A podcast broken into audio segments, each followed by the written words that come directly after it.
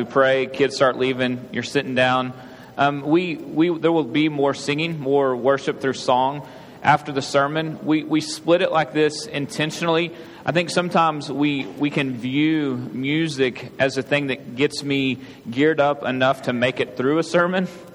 But what we want to do is we want to worship in response to how the Lord has revealed himself.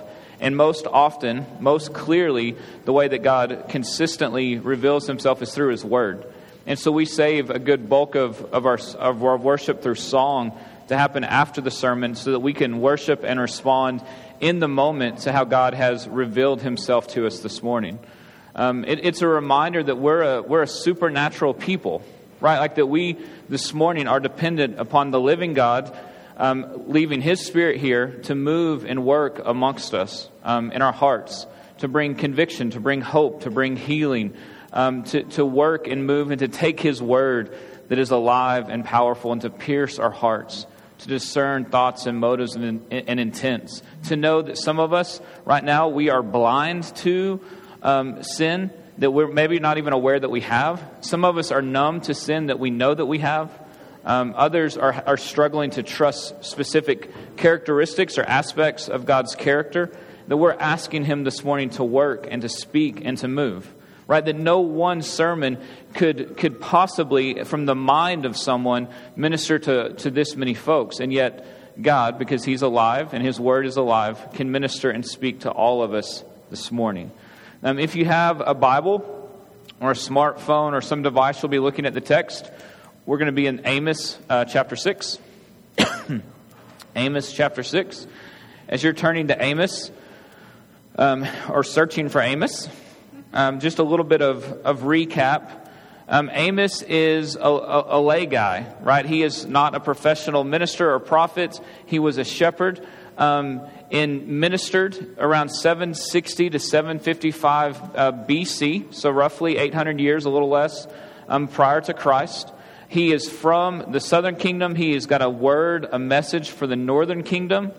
Um, this is at a time in Israel's history where they have split, and there's 10 tribes in the north and two tribes in the south. And God has given Amos a message. And beginning next week, we're going to see, because Amos saw some visions, and he's going to describe some of the things that he was given, that he saw that's allowing him to have this message for the people. Um, and, and he has a message and is now ministering and calling to repentance the northern kingdom. And where he's gone is hey, religiously, you're on autopilot. You think that God will never touch you because they have peace, they have stability, they have wealth, they have a stronger military. This is really, other than David and Solomon's reigns, it's the silver age of Israel's history. And they feel like they've arrived. And that when the Lord shows up, it will be to vindicate them, and it will be to bless them even further and to hold them up even higher. And Amos is here to tell them the Lord is going to show up and the Lord's not going to be pleased with you. The day of the Lord is not a day of, of blessing and vindication and celebration. It will be a day of judgment because you have walked away from Him. You have been religious and have left God. And some of you who have been with us for the last um, five or six weeks may feel like part of Amos's message is um, got a lot of repetition in it. And, and ultimately, it does. We, we need to remember that for five years, he was kind of calling the people to one thing. And so he has a similar message that he's calling them to. We also have to be reminded, though, that, that repetition is the mother of all learning, right? That, it, that if we're honest, um, all of us this morning know some ha- healthy habits that we should implement, right? We don't need to be convinced of them. We just haven't done it, right? Whether it's financially, whether it's with our health, whether it's with um, our eating, any of these things, right? There are things that we could do, even spiritual disciplines. You don't need to be convinced, right, that the Bible is true and that you should read it and pray. And yet we can struggle with it. Um, Jude is four years old. And every day I tell Jude, hey, you can't go outside without telling somebody. And every day, if not once, multiple times, Jude leaves the house, right? And I have to run out there. And every day he is disciplined in the same manner. And he's told, hey, you got to tell somebody, okay, Dad. And he does it again. Right? That we understand that repetition is not a, a fun component of parenting, it's not a fun component of discipline, it's not a fun component of, of much of anything, but it's a necessary component. And so, would we be willing to continue to engage in Amos's message, trusting that the repetition that the Lord has sovereignly provided is for our benefit and good? There's a reason that we're sitting and soaking in this heavy prophetic message. So, let's, with that being said, let's pick up in Amos 6. Amos continues. Woe to those who are at ease in Zion, and to those who feel secure on the mountain of Samaria, the notable men of the first of the nations to whom the house of Israel comes. Pass over to Calneh and see, and from there go to Hamath the great, and then go down to Gath of the Philistines. Are you better than these kingdoms, or is their territory greater than your territory? O you who put far away the day of disaster and bring near the seat of violence. Woe to those who lie on beds of ivory, who stretch themselves out on their couches, and eat lambs from the flock, and calves from the midst of the stall, who sing idle songs to the sound of the harp, and like David invent for themselves instruments of music, who drink wine in bowls and anoint themselves with the finest oils, but are not grieved over the ruin of Joseph. Therefore, they shall now be the first of those who go into exile and the revelry of those who stretch themselves out shall pass away. The Lord God has sworn by himself, declares the Lord, the God of hosts. I abhor the pride of Jacob and hate his strongholds, and I will deliver up the city and all that is in it. And if ten men remain in one house, and they shall, they shall die. And when one's relative, the one who anoints him for burial, shall take him up to bring the bones out of the house, and shall say to him, who is in the innermost parts of the house. Is there anyone still with you? And he'll say, No. And he'll say, Silence. We should not mention the name of the Lord. For behold, the Lord commands, and the great house shall be struck down into fragments, and the little house into bits. Do horses run on rocks? Does one plow there with oxen? But you have turned justice into poison, and the fruit of righteousness into wormwood. You who rejoice in Lodabar, who say, Have we not by our own strength captured Karnaim for ourselves? For behold, I will raise up against you a nation, O house of Israel, declares the Lord, the God of hosts. And they shall oppress you from the Lebo Hamath to the brook of the Arabah. So, chapter 6 is what we would call a woe. Woe is not a word we use a lot unless you're riding a horse, right? Um, and that's a different woe. So, a woe, what, as we begin here in verse 1, woe to those who are at ease in Zion. Woe may just kind of run right past us as a spiritual word that we're not real confident. You hear it this way disaster to you, catastrophe to you, misery to you, tragedy to you. That's what woe is. It is catastrophe, it's disaster, it's misery, it is tragedy. So Amos is not popular, right? He's saying, look, to those of you who are at ease right now in the northern kingdom, disaster, tragedy, misery is coming for you. It's coming. And he says, to those who feel secure on the mountain of Samaria, remember, um, Jerusalem is the capital of the southern kingdom, Samaria is the capital of the north. And so he is specifically speaking to the upper echelon here, those who feel secure and at ease. And they feel this way because their military is strong.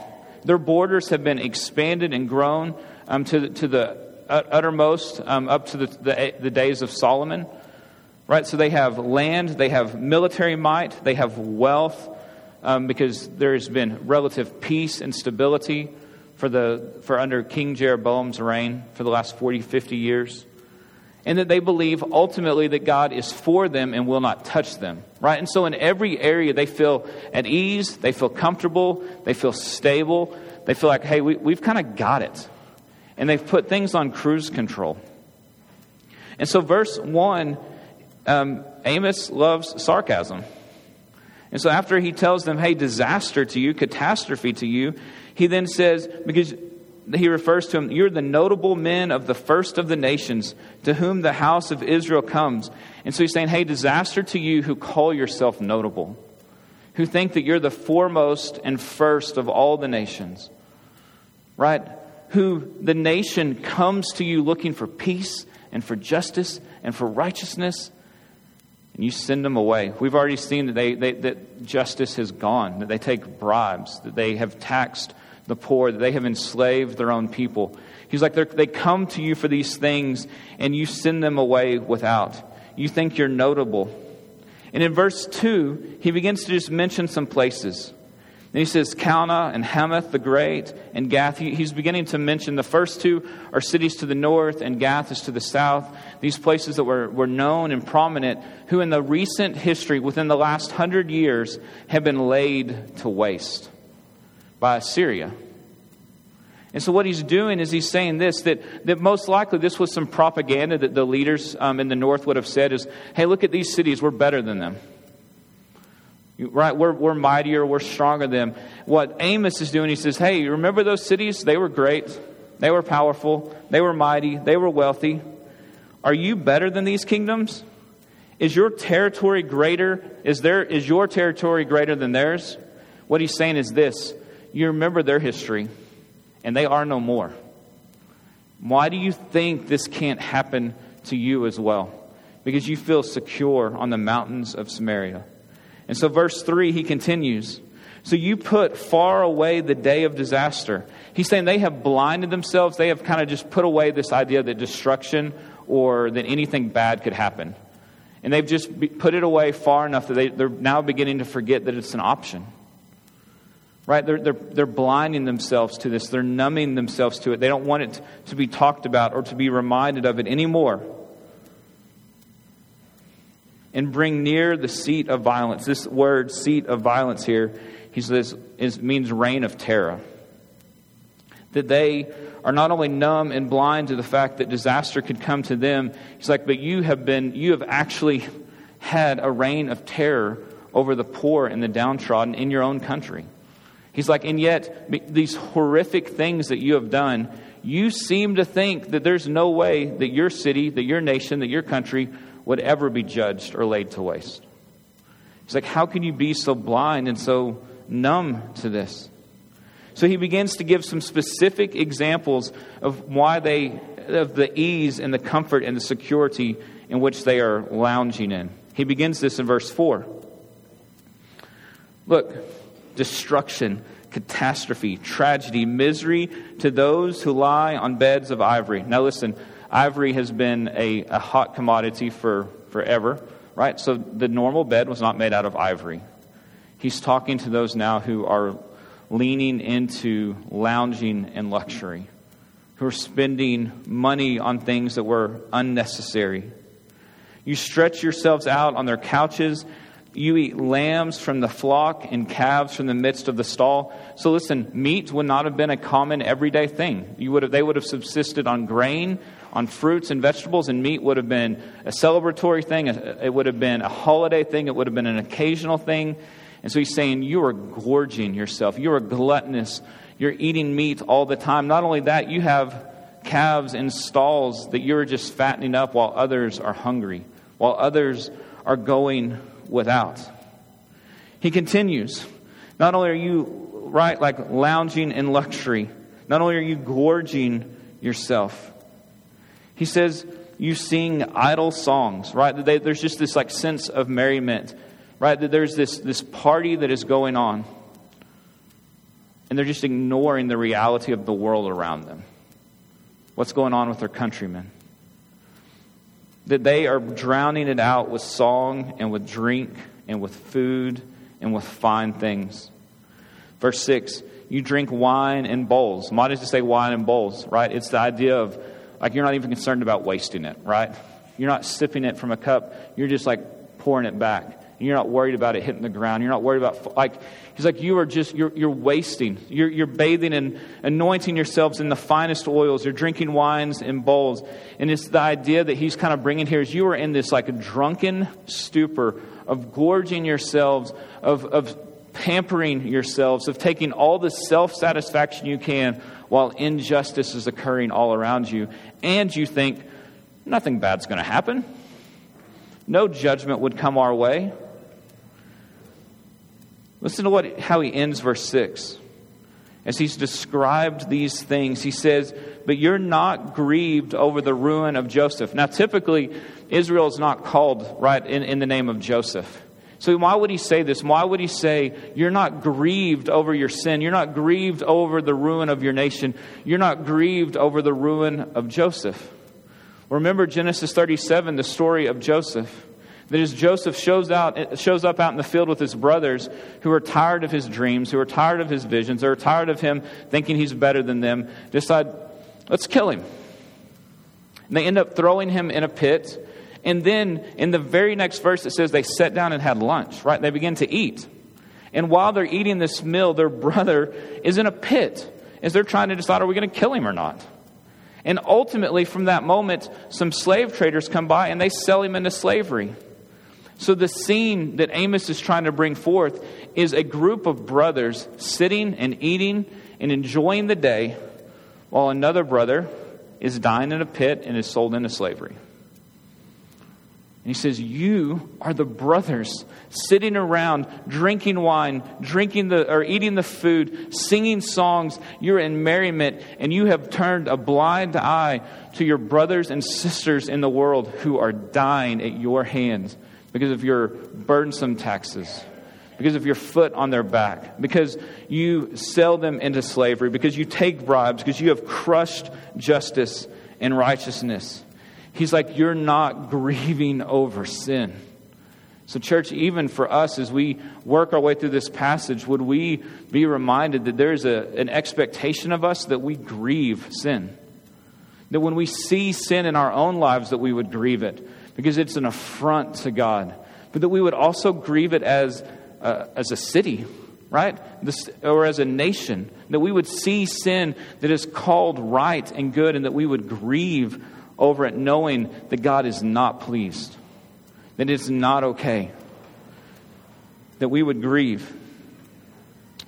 Remember in verse 1, he says, Look, you're the notable men of what? The first of the nations. In verse 6, he says, You drink um, the wine in bowls and you anoint yourselves with the finest, with the best, with the first oils, right? He's taken this, this idea of first. And he says, You think you're the first of the nations, you're the first men of the nations, you're taking the first, the best of all things. And listen to what he says in verse 7. Therefore, because you want to be this, because you're not grieving over the sin, you will now be first. You're going to get what you want. You're going to be the first in exile. And when they come in and when judgment comes and this nation is wiped out and destroyed and people are led into exile, we'll make sure you're at the front of the list. You're the front of the line. Right? Amos is not messing around in chapter 6. Right? His message here is harsh and it is strong, and he is saying disaster to you, catastrophe to you, and you'll be first because of what you're doing right now, because you're not loving your brothers and sisters, because you're not honoring God, you're not reflecting His image. You simply are worried about yourself and your own image and your own pampering and making sure that you are taken care of in ease and luxury and comfort. And so he continues then in verse 9, and he sets up this scene. And the idea is okay, that, that, that that invasion has happened, earthquake has happened, that, that judgment has happened, and that maybe there are a few people left. And he says, so if 10 men remain in one house, right? And it's almost like this, okay, are we, are we good? Did we make it? They're all going to die, right? And Amos just kind of like cuts the legs out from underneath it, right? And he says, they all, these 10 guys are in one house, they shall die. Verse 10, and one's relative, and he's speaking of an uncle here, the one who anoints him for burial. That would be his job. They're searching, right? They're, they're walking through the, the rubble and the tragedy, and they're looking for bodies to take care of, to honor and burial. They're looking for survivors. Listen. And so he says he's in the innermost part of the house, looking to bring out corpses, bring out bones. And someone will say, Is there anyone still in there? Is there anyone else left? And the one is going to hear and say, No. And he's going to say, Be quiet, silence. We must not mention the name of the Lord. And here's the, what Amos is trying to paint that you know that God's here. And that the point was totality of destruction. So don't speak, don't talk, lest he come for us too. Right? He is not painting a pretty picture here. He is painting a strong, violent picture of saying the Lord is coming and he sees and he knows and he is in control and there will be fear. And this is not who they think God is. This is not what they anticipate going on here. It's, there's a reason that Amos is not creased in your Bible, right? Like that you don't come to this section of Scripture often. But it's because they have not trusted God. They have not followed God, and they have mocked Him, right? By not being just and righteous, by being religious without loving or treasuring God. So, Amos continues. And he's, you can tell he's trying to get their attention because, again, in verse 13, he, he mocks them. He says, You who rejoice in Lodabar. And so Lodabar had been a military conquest that they had recently had. He begins to hit on their recent history. And another in Karnaim. He, he, he names these two military conquests that they were victorious, right? That they're boasting in, these empty boasts. But Lodabar means nothing. Like that's literally what it means. So he says, You who rejoice in Lodabar, he's saying, You who rejoice in nothing.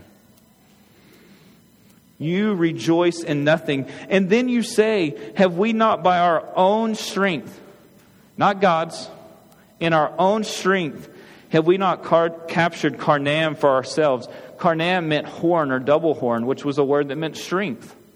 So he's saying, You say, we celebrate Lodabar, which means nothing. So he's mocking them. And then he says this. And then you say you've taken Karnaim by your own strength, right? Because it means strength. In your arrogance and your pride, you have completely left the Lord. That you think that you can do it by your might, that your security is not in God being yours, but it's in your wealth and it's in your might, it's in your wisdom, it's in your own power. So there, therefore, verse 14. For behold, I will raise up against you a nation, O house of Israel, declares the Lord, the God of hosts, and they shall oppress you from Lehabo Hamath to the brook of Arabah. And so he goes back to the boundaries that Solomon had set as a nation. And he says they're going to come in and they're going to invade and they're going to take you over from north to south. There will be nothing left. Right? Like Amos 6 is not super encouraging passage. Right? Because he is saying, look, this is what you've done, and here's what God is going to do because of it.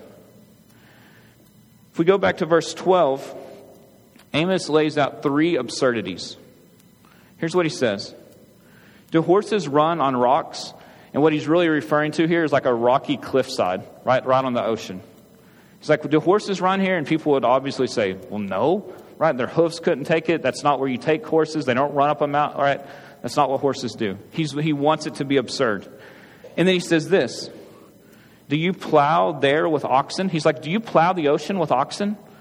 Again, this just absurd picture of, of oxen plowing the sea. And they're like, No, no, we wouldn't do that. The third one, but you have turned justice into poison and righteousness the fruit of righteousness, the sweetness of righteousness, this meant to be this good taste in culture and society, you've turned it into wormwood, which was known for being bitter. So he's like, You understand that you don't run a horse up a cliff, and you understand that you don't plow the ocean. Why can you not see the absurdity of the fact that you have turned the moral and social values, the religious values of your, of your people on their head? It's just as absurd. He's like, You would never have run a horse up, you would have never plowed the ocean, and yet you have made justice and righteousness taste bad. And it should feel just as absurd as what I've just told you. That is your judgment. That is, your, that is what you're guilty of. And because of it, God's saying, I'm going to deal with you.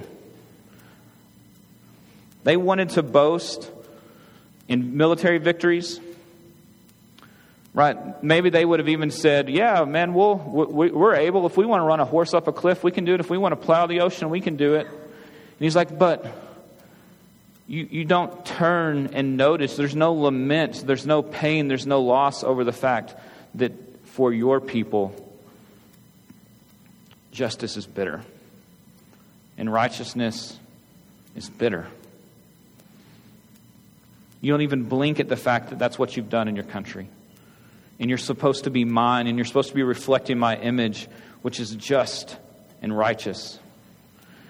And so we go back to the one verse we haven't looked at, verse 8. And God says this The Lord God has sworn by himself, declares the Lord, the God of hosts. So he just kind of says, in totality, in all that I am, as the Lord, King and sovereign, as Yahweh divine, the God of righteousness and justice and holiness and redemption and wrath, and the Lord of hosts, which is all powerful because I am over all. He just kind of says, by all of my nature, by all that I am, by all that you should know me as, I want you to hear something. I abhor the pride of Jacob. I hate his strongholds, and I will deliver up the city and all that is in it. This is the woe that God is going to wreak havoc on them. And he's saying, I'm, I'm telling you, I'm going to do it by my name. Because you're guilty, because of the absurdity of the fact that you have turned the culture completely backwards and completely wrong. And he says in verse 3, and you don't think this day is going to happen. I'm telling you, it's going to happen. And I want you to know that I did it. It's why they're going to walk through looking through um, wreckage and, and rubble, saying, shh, don't let God hear us. We know who did it. In Proverbs 16 5, just a reminder everyone who is arrogant in heart is an abomination to the Lord. Be assured he will not go unpunished. Right? He's reminding them, like, pride is no small thing. Because you think you don't need me. You think that in your strength that you've got all of this dealt with and done. You swear that you can do it in your strength, and I'm telling you that I'm coming for you and you will not stand. So here's where we're going to finish this morning. Right? Super uplifting passage.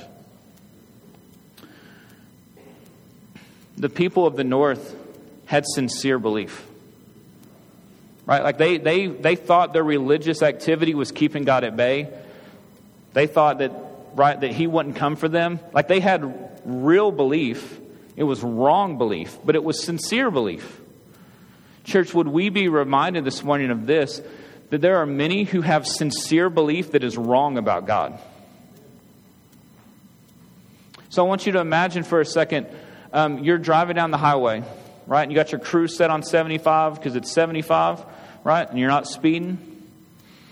And as you are in the left lane passing a semi, what you don't know is you've just passed a sign that says the speed limit's dropped to 65.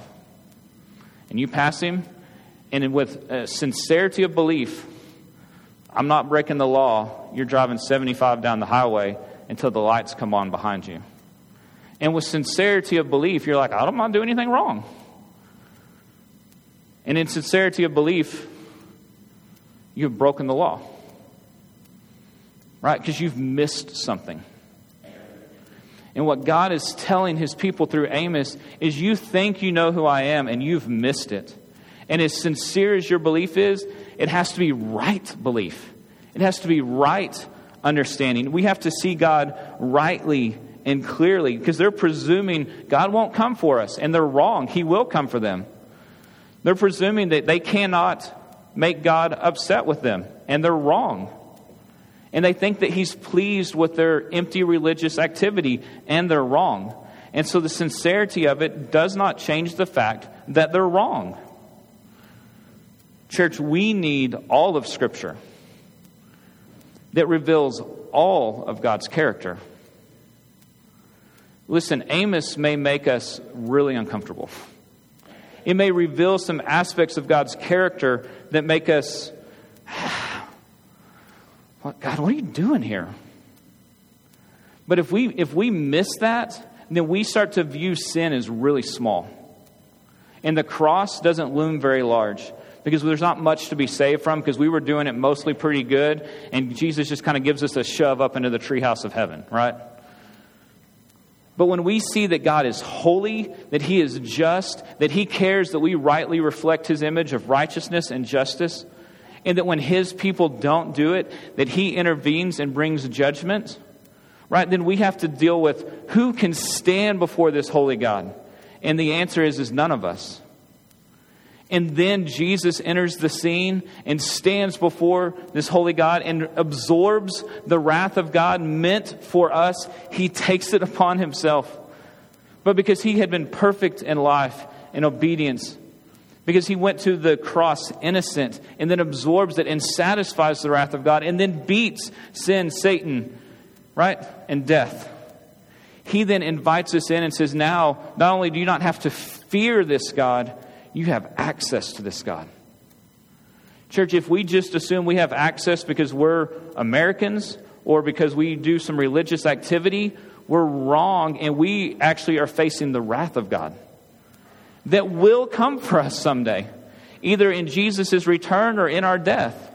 Or we can stand at peace with God because of the cross. Right? So that Amos's story isn't our story because Jesus has satisfied it for us. We need all of it so that we can see rightly. The people of Israel at this day and age had made religion a transactional agreement with God. Hey, we'll do some sacrifices, we'll show up at the shrines, we'll do some religion for you, and you bless us. Like you just pour it out on us. And we'll do what you want. But we don't want you, just what you can give us. And so, for, for many that live around us. Maybe for some of us in this room, we have this sort of transactional agreement with God. God, I went to church. I need a good week. I gave some money, so bless it. I'm doing what you told me to do, so give me mine. And we can begin to have these sincere beliefs that are wrong. I remember as a, as a young man, for, there was a period in my life where I believed that because I loved Jesus and was doing what I was supposed to, that nothing bad could befall me. And that was not an accurate belief. But I believed it for a long time of thinking there will not be any financial difficulty for me, right? There'll not be any major sickness. And if there is, there'll be tremendous healing, right? Like that I just believed that God would not allow something to come against me because I loved Him. And I thought there was this like transactional, I'm doing my part, you're doing your part. And that is not an accurate depiction of what happens in Scripture. And so that sincere belief was wrong. Because God says that He actually uses suffering to, to shape us and to mold us into the image of Jesus. And Peter would say that we follow Jesus in that. And that He does refining in us. So, why would a transactional type agreement come out? Because they no longer delighted or treasured in God. Church, this morning, if you don't delight in Jesus, if you don't treasure Him, then religious activity feels like a chore and it feels like a burden. And it feels like I've got to get something good out of this or I'm not willing to do it. Why? Because it strikes at our desire for comfort and of ease. Because to obey Jesus puts us at odds with the world. To obey Jesus means it's not all about money or power or relationships or pleasure or self serving, right? It's not. And so to obey Him means there's discomfort and a lack of ease sometimes. And we're like, no, no, God, I want the easy life and eternity, and you do it all. And I mean, if I, I'll show up occasionally. And He says, no, no, no, no. Follow me, treasure me, delight in me, cherish me, and realize that I'm better than all the other things. That I'm better than those things. Right? Because, listen, if we just think about a couple of sin categories here, greed t- says this greed says, God isn't enough and He doesn't satisfy me, so I need more. Power, relationships, money, whatever. And people then become expendable because they're my way of getting what I want, and it's certainly not God. Right? If we think about fear, Fear is losing what I crave. control, money, relationships, power, reputation. And when we realize I'm not actually in control because God is, He's the God of hosts, He's sovereign, He's Lord. Now people threaten me and God threatens me because I can lose what it is I need most, and it wasn't God to begin with. Right? That sin, right, it, it changes the way we view people and it changes the way we view God. And if we're not careful, in sincerity, we can create a religious system where we pick and choose the stuff that we're good at and God's pleased with us, and He's okay with the areas I struggle. He doesn't really feel that strong about those anyway. And I dictate to God what life looks like. And I sincerely believe that I'm right with Him. When He's asked us to be about justice and righteousness, and we think that we can flaunt that and Him be okay with it, that we could be at peace with Him.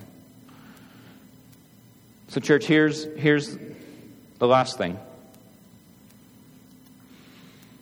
The point of Amos isn't to feel bad, it's not guilt, it's not judgment.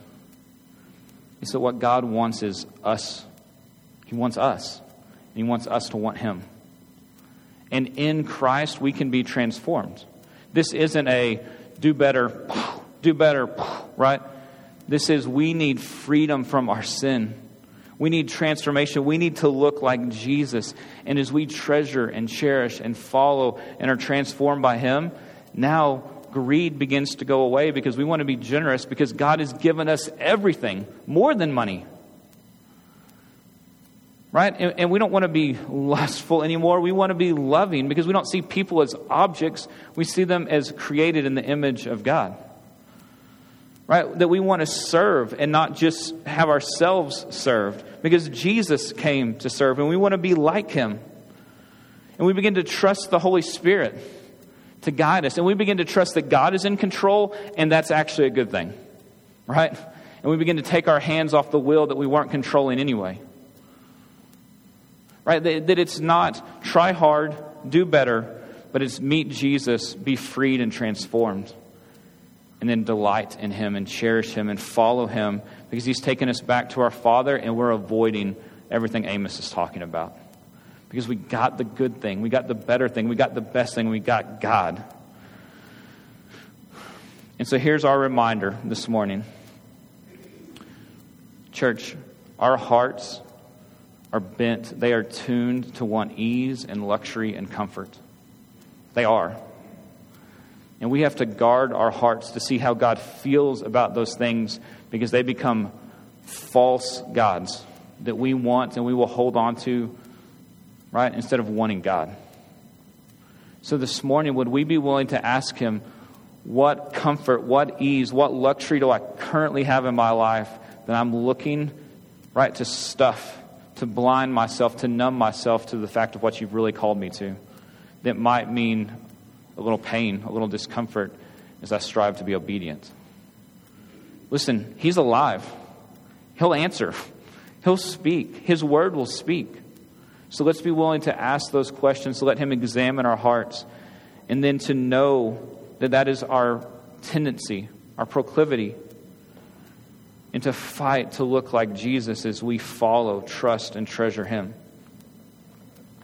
Right? And so we can take a passage like Amos 6 and see the hope and the glory of Jesus at the cross.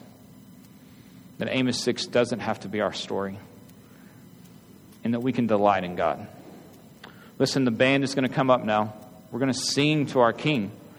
Um, I'm going to pray for us. Uh, if you'll remain seated until the band begins to sing, take this moment as a time to pray, to ask, to let the Spirit minister and speak to you. If you need someone to talk to, there'll be some men and women in the back of the room. Feel free at any point to get up and visit with them. Let's pray.